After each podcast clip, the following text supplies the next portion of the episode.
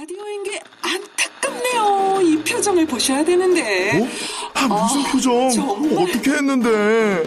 KBS 라디오 7개 채널에서 제공하는 최고급 정보들을 사진과 기사 그리고 영상으로 확인하실 수 있습니다. 읽는 라디오 KBS 라디오 홈페이지 radio.kbs.co.kr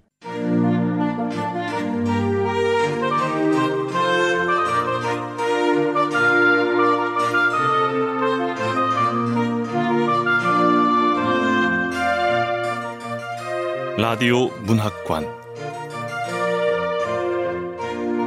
한국인이 사랑하는 우리 문학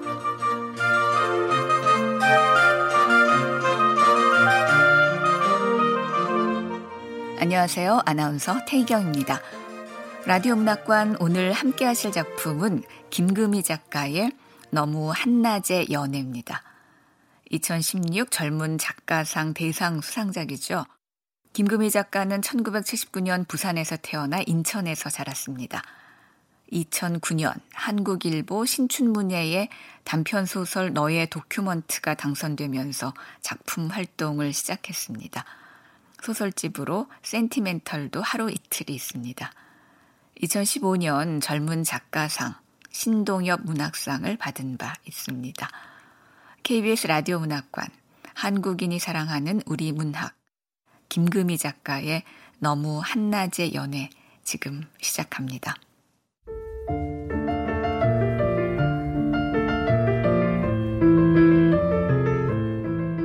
너무 한낮의 연애 김금희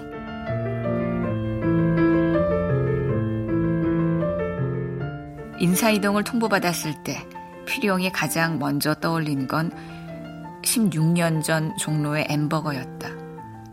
미국 유학을 준비한다며 어학원에 다니던 시절이었다. 필룡은 언제부터 햄버거에 가지 않았더라 하는 생각에 맥락 없이 빠져들어갔다. 문책을 받아 영업팀장에서 시설관리팀 직원으로 밀려나는 순간에 왜 햄버거 생각이 났는가. 그 공장제 프랜차이즈 정크푸드가. 필룡은 사무실을 나와 주차장에 쪼그려 앉아 담배를 피웠다. 한 3년 조용히 지내다 보면 어떻게 되겠지. 하지만 그렇게 생각하려고 해도 마음은 진정되지 않았다. 명함. 그래, 명함 생각이 났다. 새학기가 되면 아들 학교에 학부모회에 가서 명함을 돌리며 아른 척도 좀 하고 아들 기도 살려주는 게 필룡의 연례 행사였는데 아무리 대기업이라도 시설관리 담당이라는 애매한 표현의 명함을 돌릴 수는 없었다.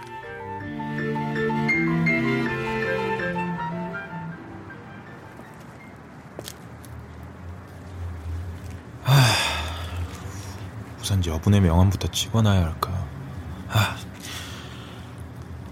하지만 인사이동이 다 알려진 판국에 갑자기 회사에 명함을 찍어달라고 하면 문제가 될 텐데. 점심시간이 되었는데 아무하고도 먹고 싶지 않았다. 그렇다고 회사 근처에서 혼자 먹거나 굶는 모습은 보여주고 싶지 않았다. 가야 했다. 어디론가.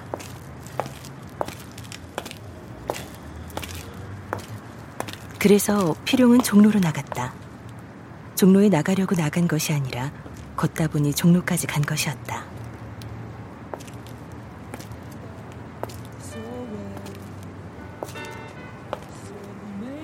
필용은 걸음에 울었다.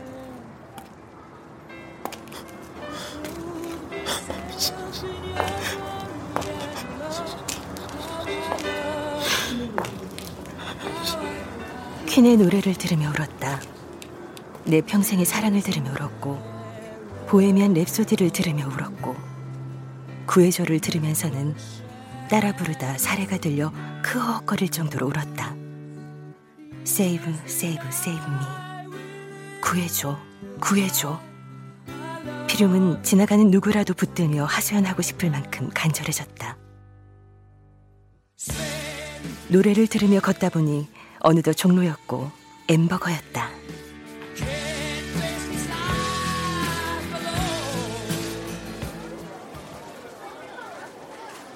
필용은 매장으로 들어가 PC버거를 주문했다. PC버거는 없는데요? 없어요? 네, 메뉴에 없습니다. 아니, 왜 없는데? 네? 아니, 대표 메뉴였는데 왜 없죠? 몰라요. 전 들은 적도 없는데. 아예 없어졌어요? 없어요. 그런 메뉴는 없다니까요. 아니, 뭐 다른 걸로 바뀐 게 아니라 없어요, 아주? 돌아가는 길에 필용은 엠버거에 더 이상 PC버거가 없다는 사실에 대해 생각했다. 다른 곳으로 대체되지 않고 아예 사라져버린 그 메뉴라는 것에 대해. 아주 결연하게 사라졌단 말이지. 이제 맛볼 수조차 없게 아주 그냥 끝.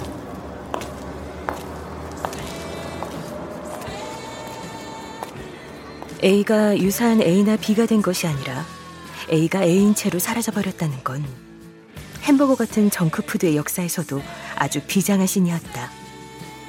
그리고 그런 비장한 신은 이상한 카타르시스를 불러일으켰다. 여전히 필용은 퀸의 구해줘를 불렀지만 울진 않았다. 직장의 남을이라 생각했다. 어떤 시련을 이겨내고서라도 여기 있을 거야. 풍파가 지나가기를 기다릴 거라고. 필용은 다짐했다. 하지만 어쩐지 마음이 춥고 쓰라린 건 어쩔 수가 없었다. 필용도 사람이니까.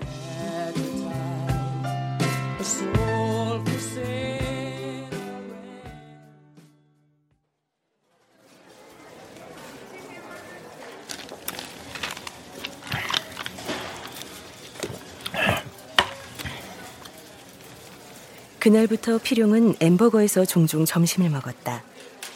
사무실에서 한 20분은 가야 하는 거리니까 가깝지 않은데도 그래야 할 일들이 생겼다. 관리동에 있는 지하로 책상을 옮긴 날에도 필용은 엠버거에서 점심을 먹었다.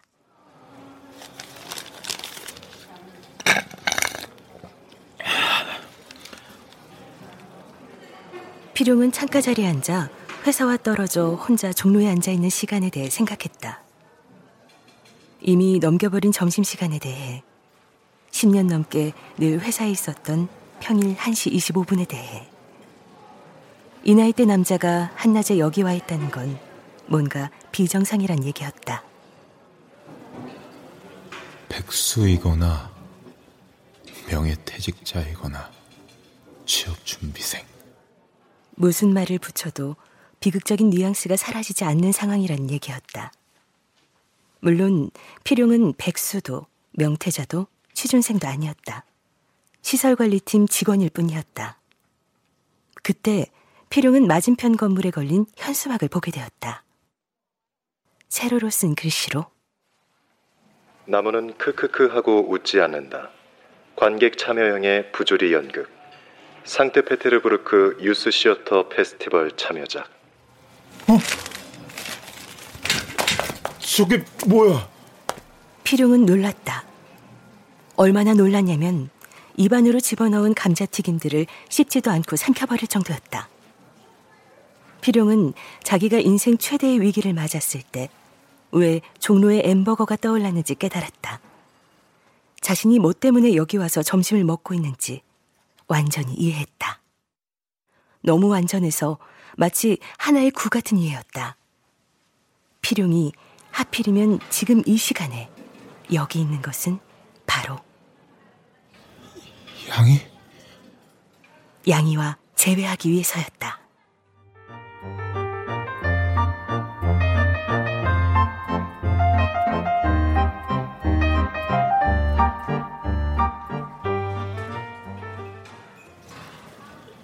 양이? 양이라고 부르면 어디에선가 풀냄새가 아주 늦은 밤에 자유로를 달려 도착했던 문산의 어느리가 여름이 끝나가면서 유순해진 밤의 공기가 어두워서 보이지 않지만 밭에서 무언가가 무성하게 자라고 있었던 것이 자라는데 그 자라있는 것이 어떤 무게감으로 느껴지던 것이 떠올랐다.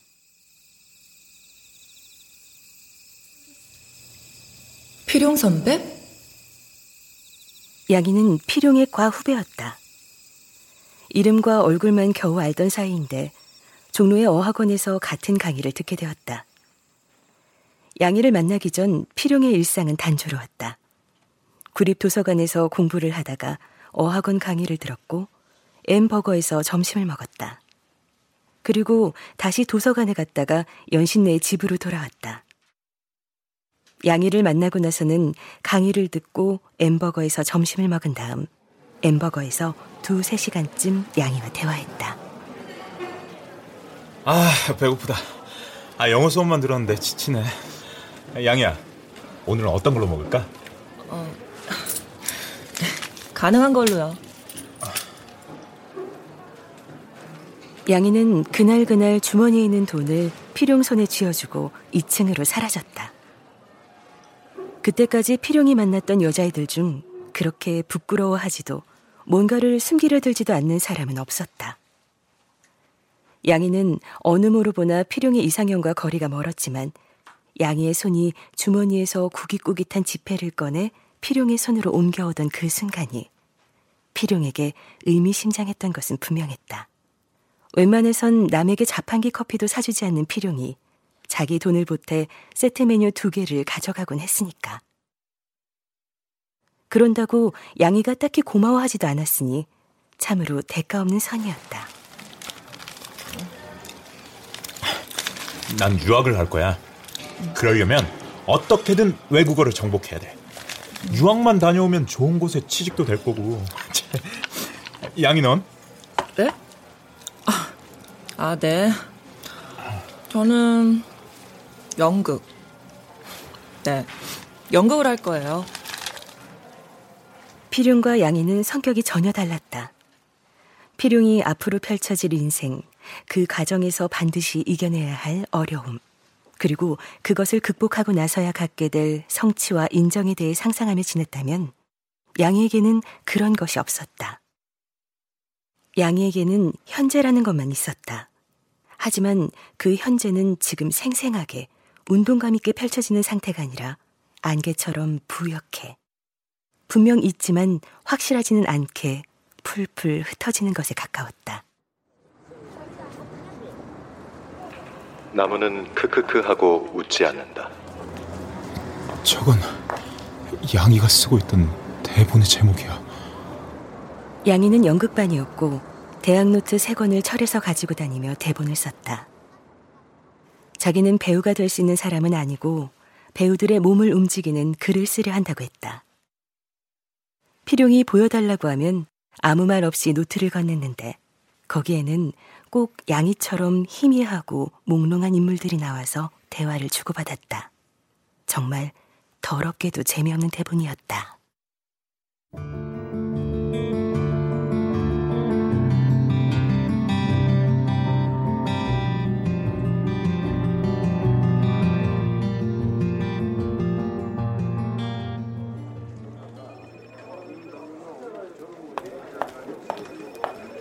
팀장님.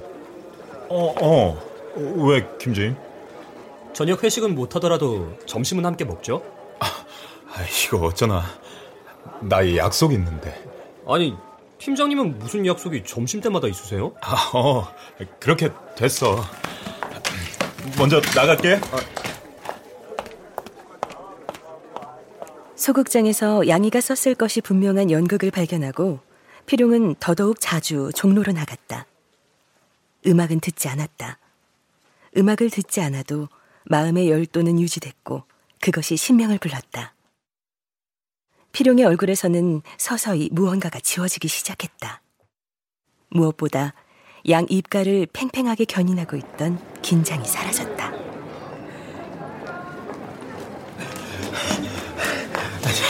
시간이 넘었지만 입장할 수 없을까요? 안 돼요. 좀 못 봐도 괜찮은데. 흐름이 끊어져서 안 돼요. 괜찮거든요. 중간 좀 못 봐도 난 괜찮아요. 아니, 안 돼요. 아저씨가 문제가 아니라 관객 흐름이 끊겨요. 관객 참여형 연극. 그리고 문 열었다가 빛 들어가면 홀딱 깨면서 아주 그냥 꽝 다 망하는 거라고요. 그렇게 거절당한 필용은 마침내 어느 목요일 회사에서 11시 56분쯤 택시를 타고 종로로 나갔다. 12시 2분쯤 극장에 도착해 표를 샀다. 극장 안으로 들어가니 필용을 빼고는 겨우 3명의 관객이 앉아 있었다. 시간이 되자 무대에 핀 조명이 들어오고 스크린에는 회색 톤의 배경이 깔렸다. 그리고 전신 타이츠를 입은 배우가 들어왔다. 눈만 빼고는 모두 검은 쫄쫄이복에 가려져 있었다. 연극은 뭐 어떤 것이든 상관없었다. 필용은 커튼콜을 기다리고 있었으니까. 그때는 작가와 배우 스태프들이 다 나와 인사를 하니까 양의 얼굴을 볼 수 있을 거야.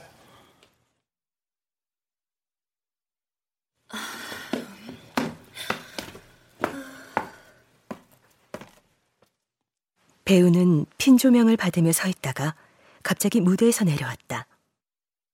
그리고 샌드위치를 먹고 있던 은행원 복장의 여자 관객을 무대 위로 올렸다. 관객은 당황해서 어머머, 어떡해, 어떡해, 대박. 의자 2개가 놓이고 배우는 여자를 앉혔다. 자기는 맞은편 앉았다.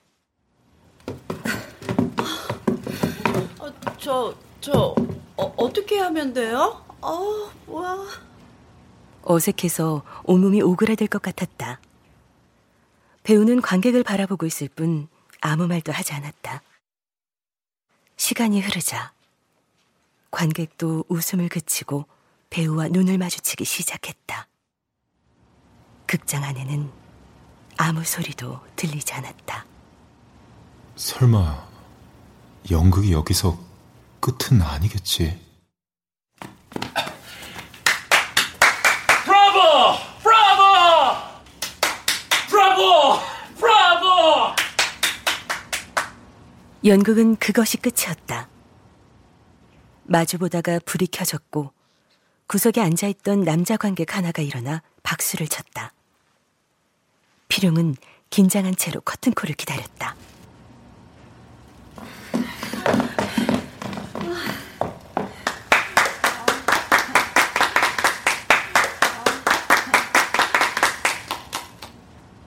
이윽고 불이 꺼졌다 다시 켜지며 배우와 매표소 아가씨, 이렇게 달랑 둘이서 무대 인사를 했다.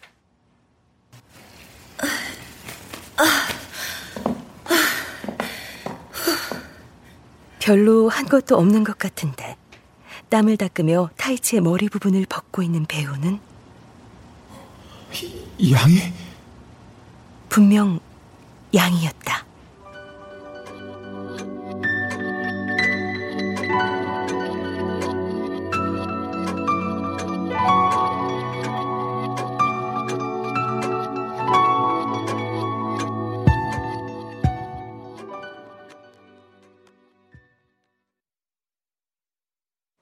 양희와 필용의 허무하고 특별할 것 없던 관계가 다른 색채를 띠게 된 건 양희의 느닷없는 사랑 고백 때문이었다.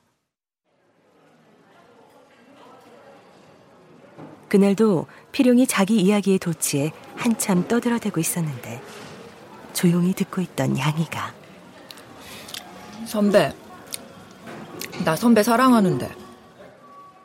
양희는 그 말을 감정에 고저 없이 1,000원, 2,000원을 쥐어주며 햄버거 주문을 부탁하던 톤으로 했다.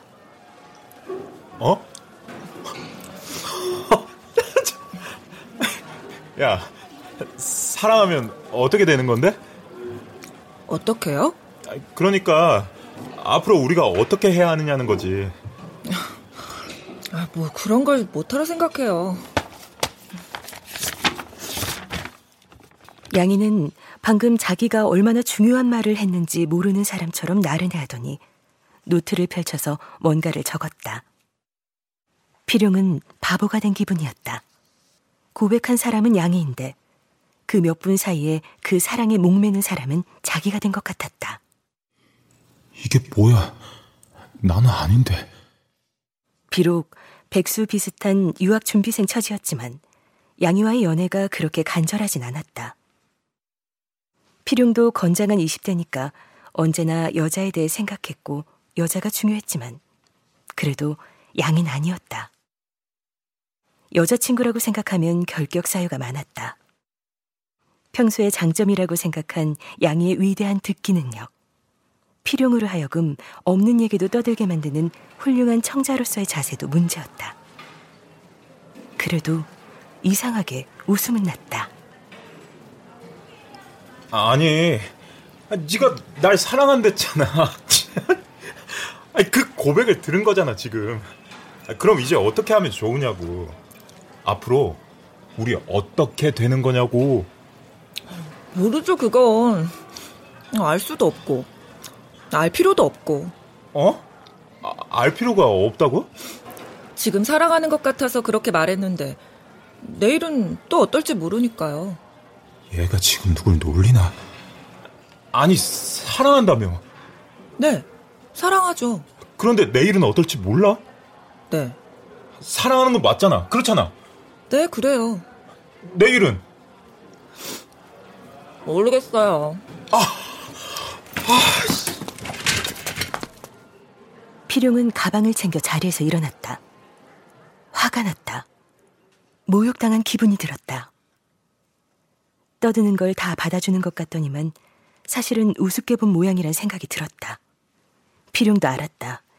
영어 점수가 안 나와 미국의 대학에는 원서도 써보지 못했다는 걸. 그래도 과 후배에게 체면이란 게 있으니까 좀 덧붙여서 얘기했을 뿐인데 그게 이렇게 희롱당할 만큼 나쁜 짓이었나.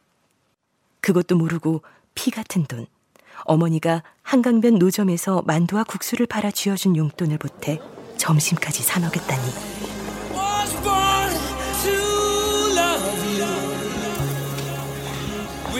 꼬챙이처럼 마른 양이 몸속에 그동안 내가 먹인 탄수화물과 트랜스 지방과 그 뭐냐 그거 철분이 그 혈관을 타고 돌고 있을 텐데.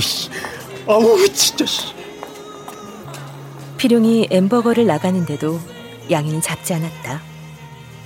집에 가느냐고 묻지도 않았다.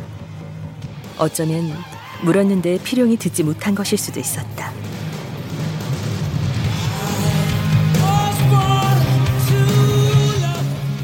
퀸의 사랑 노래들이 1999년의 종로거리에 울려 퍼졌다. 노래와 풍경 사이의 간극은 멀었고 그렇게 멀고 멀어지면서 필용은 슬퍼졌다.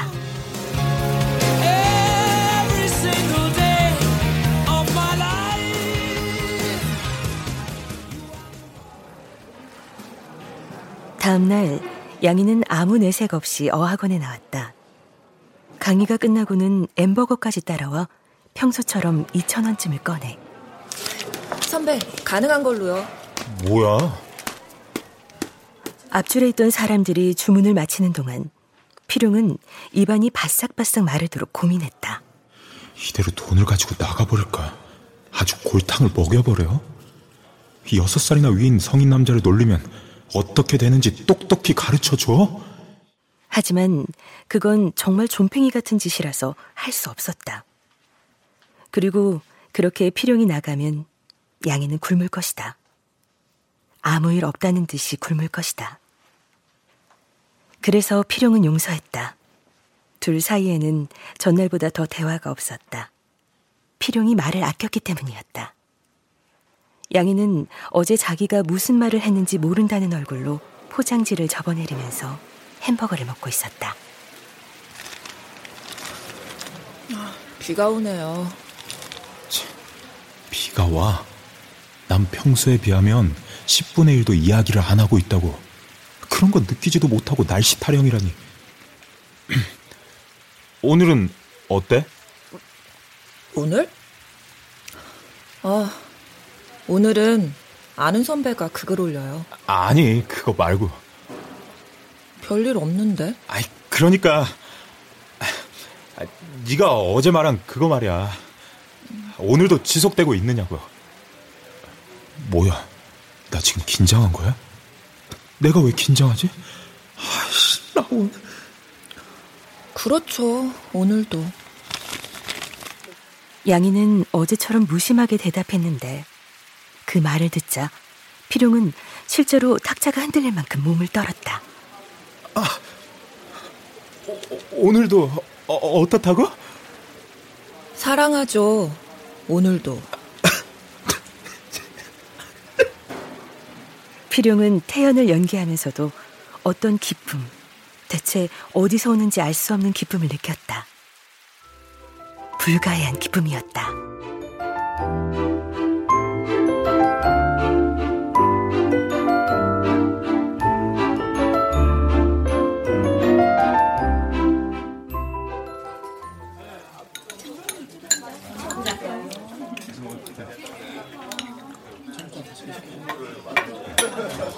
아유, 팀장님. 오랜만에 점심 같이 드시고 많이 드세요? 김주임도 많이 먹어. 네. 필용은 한동안 종로에 가지 않으려 노력했다. 언제까지 사무실 사람들과 안 섞이며 지낼 순 없으니까 정상적인 샐러리맨들처럼 동료들과 점심을 먹었다. 하지만 그렇다가도 속이 뒤집어지는 순간이 있었다. 영업팀장 하면서 만났던 거래처 사람들이 그럴 필요가 없는데도, 뇌캐하지 않는데도 기어코 지하로 내려와서 필용을 보고 가는 것. 자신의 까마득한 후배였던 직원이 영업팀장으로 발령난 것. 모두 제자리에 있고 필용만 빠져나와 있는 그 사무실에 조명시설 따위를 손보기 위해 올라가야 하는 것. 거기서 누군가가 경쾌하고 상큼하게 갑티슈 한 장이라도 톡 뽑게 되면 필용은 무너졌다. 어쩔 수 없이 종로로 나가야 했다.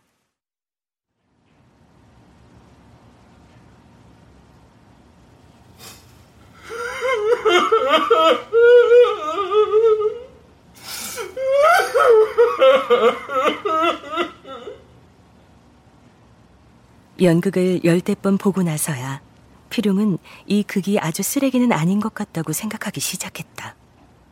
웬 남자 관객이 무대에 올라가서 흐느끼는 장면을 보고 그랬다.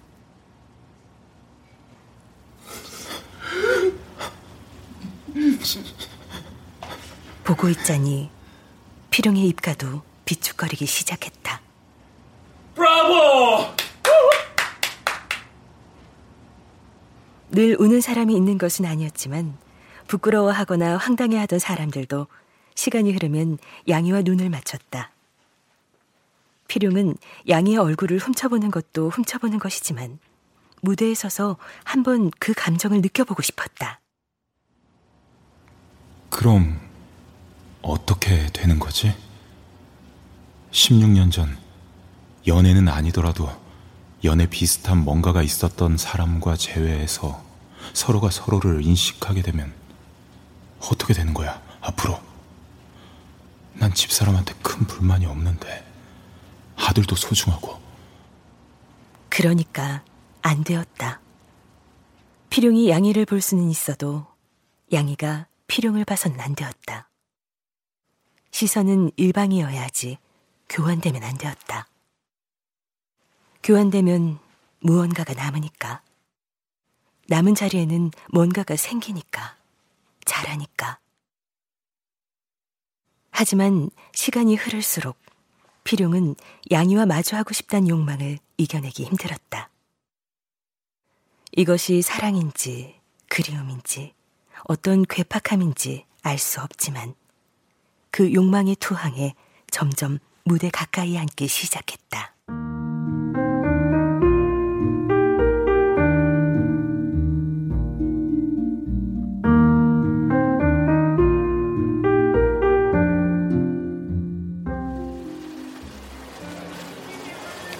오늘은 어때? 응? 나 사랑해? 어? 뭐가요? 오늘은 나 사랑하냐고. 양이가 사랑 고백을 하고 나서 필용의 생활은 엉망이 되었다. 필용은 유학이고 토플이고 뭐고 오직 양이의 사랑을 확인하기 위해 종로에 나오는 사람처럼 햄버거에서의 만남에 집중했다. 정작 양이는 그렇게 말하고 나서 특별히 태도가 달라지지 않았다. 여전히 대본을 썼고 옷차림이나 머리 모양도 그대로였고 흩어지는 공허를 통해 아우라를 유지하는 것도 마찬가지였다. 장마가 시작되었을 무렵 이런 괴상한 애정전선에도 문제가 생기기 시작했다. 다른 날과 다름없이 햄버거를 먹으며 앉아있는데 양이가 깜빡 잊을 뻔했다는 투로 아, 선배, 나 안 해요. 사랑. 아, 안 해? 네. 왜? 없어졌어요. 헐. 없어? 아예? 없어요. 없는 게 아니라 전만큼은 아니게 시들한 거지. 야, 그게 어떻게 그렇게 단박에 사라지냐? 그래, 쓰나미. 시련의 쓰나미. 아닌데? 없는데? 에이, 바보야. 네가 없다고 착각하는 거지. 그런 감정은 원래 불이 탁 꺼지듯 불이 탁 켜지듯 그렇게 일순간에 없음이 되지가 않아. 오죽하면 사랑을 쓰려거든 연필로 쓰라는 유행가가 다 있겠냐. 지우기가 그렇게 어렵다잖아. 이게 없어지는 게 아니고 그런 건 그렇게 되는 게 아니고 찌개가 끓다가 나중에는 다 쫄아서 아예 냄비 바닥을 시커멓게 태우는 양상이 될 때까지 계속되는 거라고. 아닌데? 얘가 어려서 뭘 모르네. 누구를 좋아하는 마음이 어디 그렇게 되냐. 하룻밤에. 에이, 천하의 카사노바도 그렇진 않겠다. 야, 근데 우리는 한 달 넘게, 아니 한 달이 뭐야, 어학원에서 처음 만났던 때까지 셈하면 거의 9개월을 야, 9개월이면 뱃속에 전만하던 세포가 갓난애가 되어 세상에 나올 시간이야. 그렇게 오랫동안 날 사랑했으면서 어느 날 갑자기 없다니. 아, 어쩌요. 혹시 자기 사랑을 받아주지 않아서 화가 난 걸까? 자존심이 상했을 수도 있어. 하루에 한 번씩 사랑한다고 말했는데 내가 겨우 한 건 햄버거나 사주면서 떠보듯 사랑하니 안 하니 그거 물어본 거밖에 없으니까. 선배, 햄버거 안 드세요?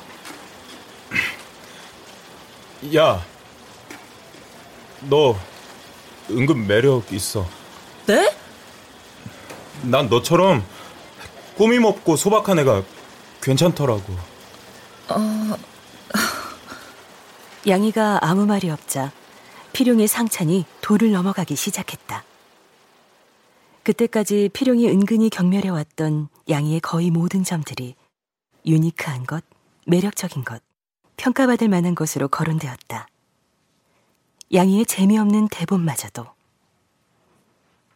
하지만 양이의 없음은 달라지지 않았고 피룡은 그 없음에 목매달린 개처럼 헐떡거리면서 양이의 머리부터 발끝까지의 모든 것들에 사탕발림을 하다가 돌변에 물어뜯기 시작했다.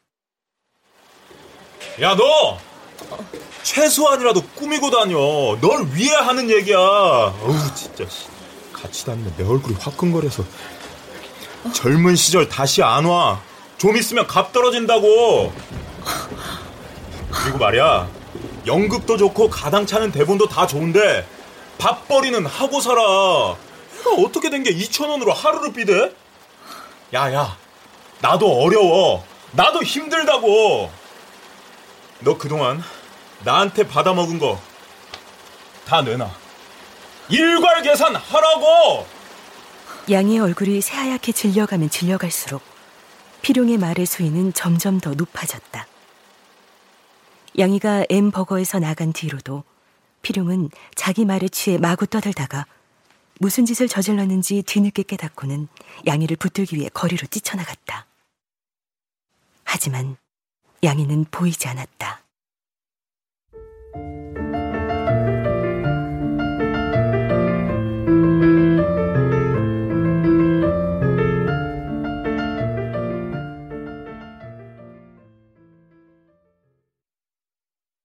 양이는 어학원에 안 나왔다. 하루 이틀은 몸이 안 좋은가 바쁜가 했다가 피룡은 창백해졌다. 떠난 것이다. 사라진 것이다. 피룡은 시름시름 알았다. 개도 안 걸린다는 여름 감기에 걸려서 집 밖으로 나가지 못하고 퀸의 너무 큰 사랑은 널 죽일지 몰라 같은 노래를 들으며 고열에 시달렸다. 며칠 뒤 열이 내리자 피룡은 친구에게 차를 빌렸다.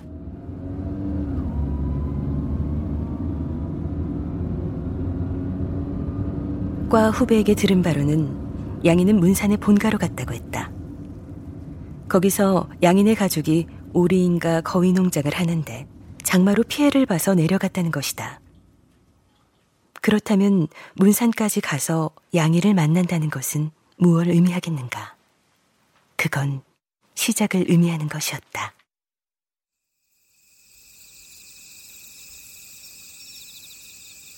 좀 헤매다가 동네 사람의 안내로 양이의 집을 찾았을 때 피룡은 무언가에 얻어맞은 사람처럼 어안이 벙벙했다.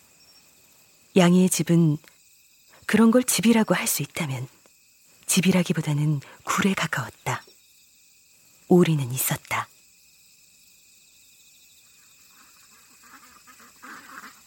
농장이 아니라 개울 한쪽에 철조망을 치고 오리 몇 마리를 가둬 기르고 있었다.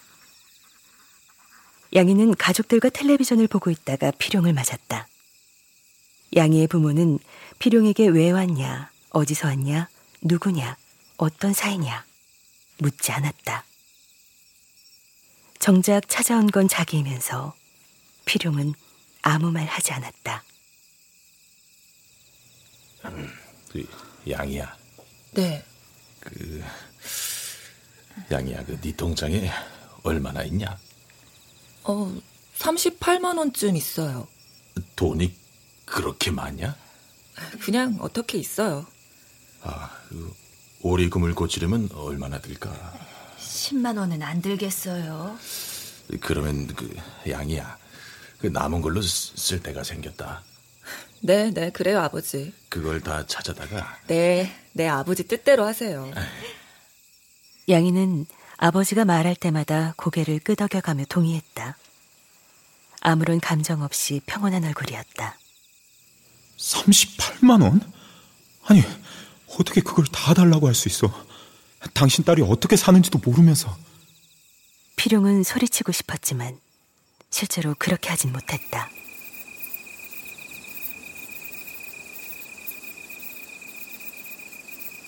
돌아갈 때는 양이가 동네 어귀까지 데려다 주었다.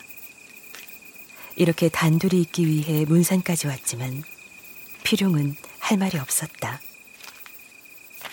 양이가 문득 생각난 듯이. 그런데 선배는 왜 왔지? 그냥 근처 지나가다가. 부끄러워서?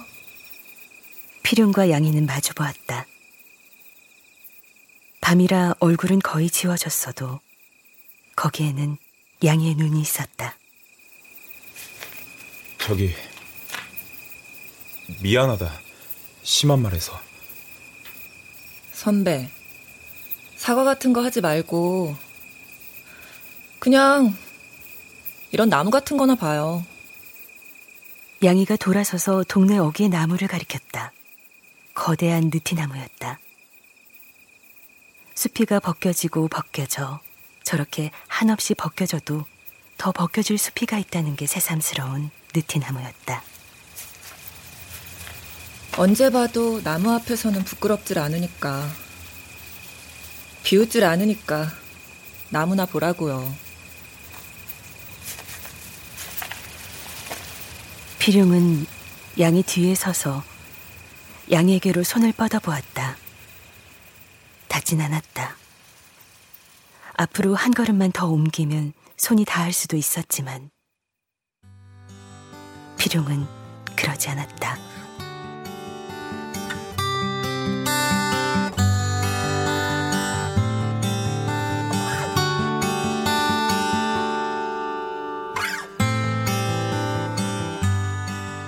인사팀장에게 불려간 피룡은 자신의 회사 출입 기록이 적힌 서류를 받아들었다.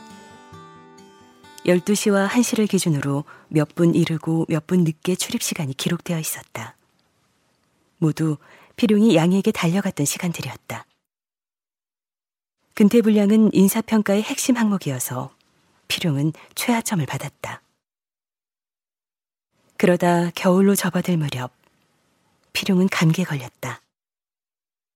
출근해서 버텨보던 피룡은 이제 약을 쓰지 않고는 감기가 낫지 않는 나이임을 실감하며 병원에 가기로 했다. 1시까지 돌아올 생각으로 이번에는 당연히 전자결제로 행적을 밝히고 점심시간보다 이르게 회사를 나섰다.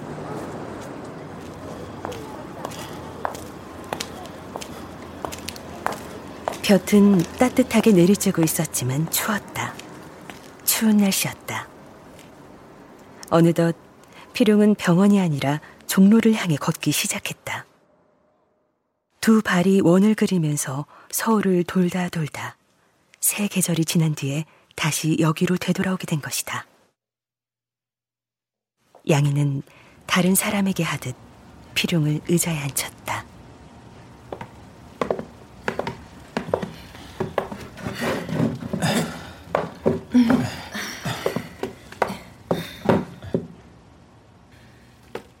그러고는 마주보는 시간이었다.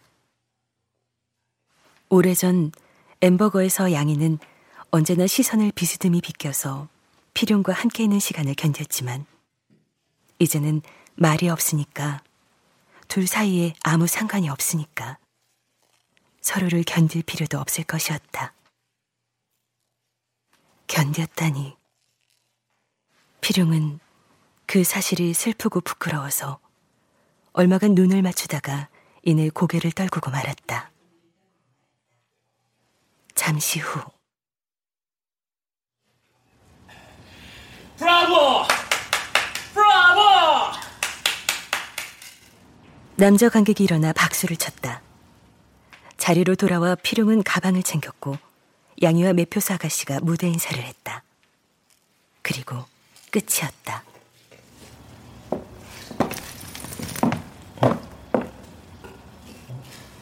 짐을 챙겨서 나가려는데 무대 인사를 끝낸 양이가 들어가지 않고 서 있는 것이 보였다. 피룡이 의아해하며 걸음을 멈췄다. 양이는 그냥 서 있었다.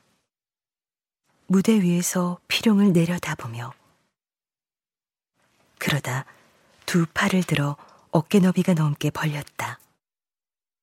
그 어느 밤의 느티나무처럼. 그리고 바람을 타듯 발을 조금씩 흔들었다.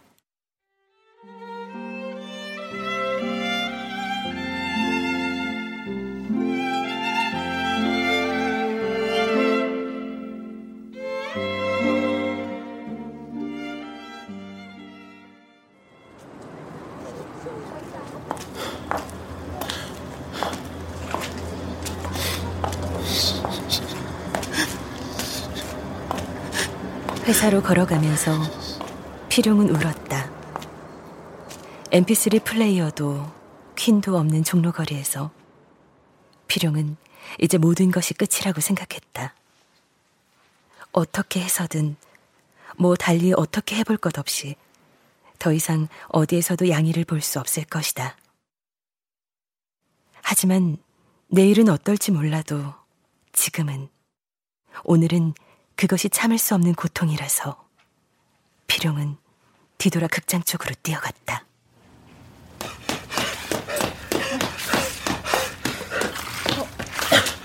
뭐 놓고 갔어요? 아니, 그게 그러니까...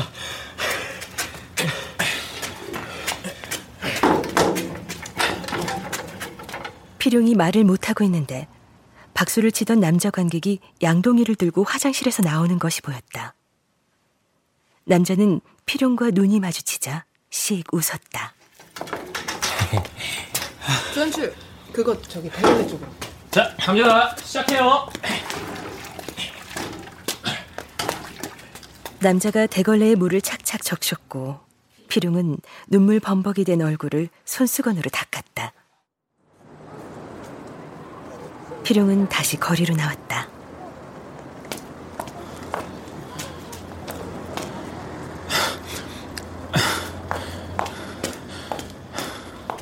얼마쯤 걷다가 또 극장 쪽으로 향했지만 다시 몸을 돌려 종로에서 멀어졌다. 돌아가고 싶은 마음을 간신히 누르며 계속 멀어졌다. 양이야. 이제 PC보고 안 판대.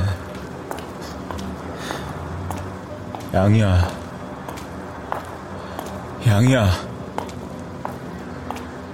너 되게 멋있어졌다? 양이야, 너 꿈을 이뤘구나 하는 말들을 떠올리다가 지웠다. I'm just the pieces of the man I used to be. Too many bitter tears are raining down on me. 안녕이라는 말도, 사랑했니 하는 말도, 구해줘라는 말도 지웠다. 그리고 그렇게 지우고 나니 양의 대본처럼 아무것도 남지 않게 되었다. 하지만 아주 없는 것은 아니었다. 시간이 지나도 어떤 것은 아주 없음이 되는 게 아니라 있지 않음의 상태로 잠겨있을 뿐이란 생각이 남았다. 하지만 그건 실제일까? 필용은 가로수 밑에 서서 코를 팽하고 풀었다. 다른 선택을 했다면 뭔가가 바뀌었을까? 바뀌면 얼마나 바뀔 수 있었을까? 가로수는 잎을 다 떨구고 서서 겨울을 견디고 있었다. 필용은 오래 울고 난 사람의 아득한 얼굴로 주위를 둘러보았다. 그런 질문들을 하게 여기는 너무 한낮이 아닌가.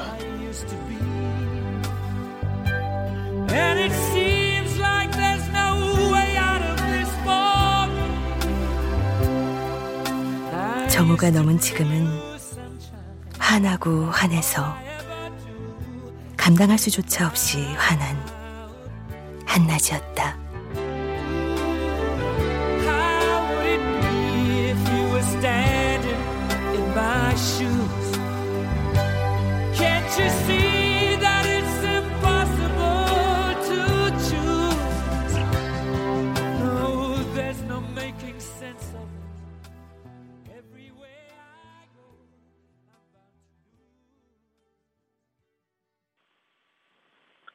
안녕하세요. 소설 쓰는 김금희라고 합니다. 라디오 독서실이 라디오 문학관으로 다시 출발을 하는 것을 축하드려요. 독서실의 내밀한 느낌도 좋지만 문학관이라는 이름이 보여주는 문학에 대한 깊은 애정도 근사한 것 같습니다. 많은 청취자분들에게 한국의 좋은 소설들을 소개하는 프로그램으로 사랑받길 바라겠습니다. 저는 이번에 너무 한낮의 연애라는 단편으로 문학동네 젊은 작가상을 받았어요. 이 상은 한국의 젊은 작가들을 대상으로 좋은 작품들을 뽑는데요. 그렇게 7편의 작품, 7명의 작가를 선정해 함께 상을 받고 함께 격려를 받는 상입니다. 너무 한낮의 연애는 일상에 심각한 뒤틀림이 일어난 남자 필용이 16년 전 사랑 아닌 사랑을 나누었던 양이라는 인물과 재회하면서 전개되는 소설입니다. 우리가 인생의 어떤 전환을 맞을 때는 안정감 있게 유지되리라는 일상의 어떤 균열이 일어날 때인데요. 그런 균열을 가장 잘 확인할 수 있는 시간대가 한낮이 아닌가 생각합니다. 그렇게 해서 인생을 돌아보고 20살 시절부터 지금까지 무언가 놓친 것은 없었나? 있었던 것이 사라지지는 않았나 생각해보게 되는데요. 그것에 양이와의 재회가 있습니다. 소설에서 필용은 회사에서 자천된 상황이에요. 있던 자리에서 밀려난 사람들의 공경, 당혹스러움을 공감하며 소설을 썼고요. 궁극적으로는 이 소설을 읽으면서 독자분들이 우리가 누군가와 나누었던 어떤 시간들, 그것이 연애의 형태이든 단순한 친구의 형태이든 그 시간들의 의미에 대해서 되돌아보면 좋겠다는 생각에서 소설을 썼습니다. 감사합니다. 소설가 김금희 작가였습니다. KBS 라디오 문학관 김금희 작가의 너무 한낮의 연애 함께 하셨습니다. 음악 장순연, 효과 안익수, 강우석, 노동걸, 기술 김남희, 극본 서연희, 제작 강요한, 지금까지 진행의 아나운서 태희경이었습니다. 다음 이 시간에는 정용준 작가의 설릉 산책 보내드립니다.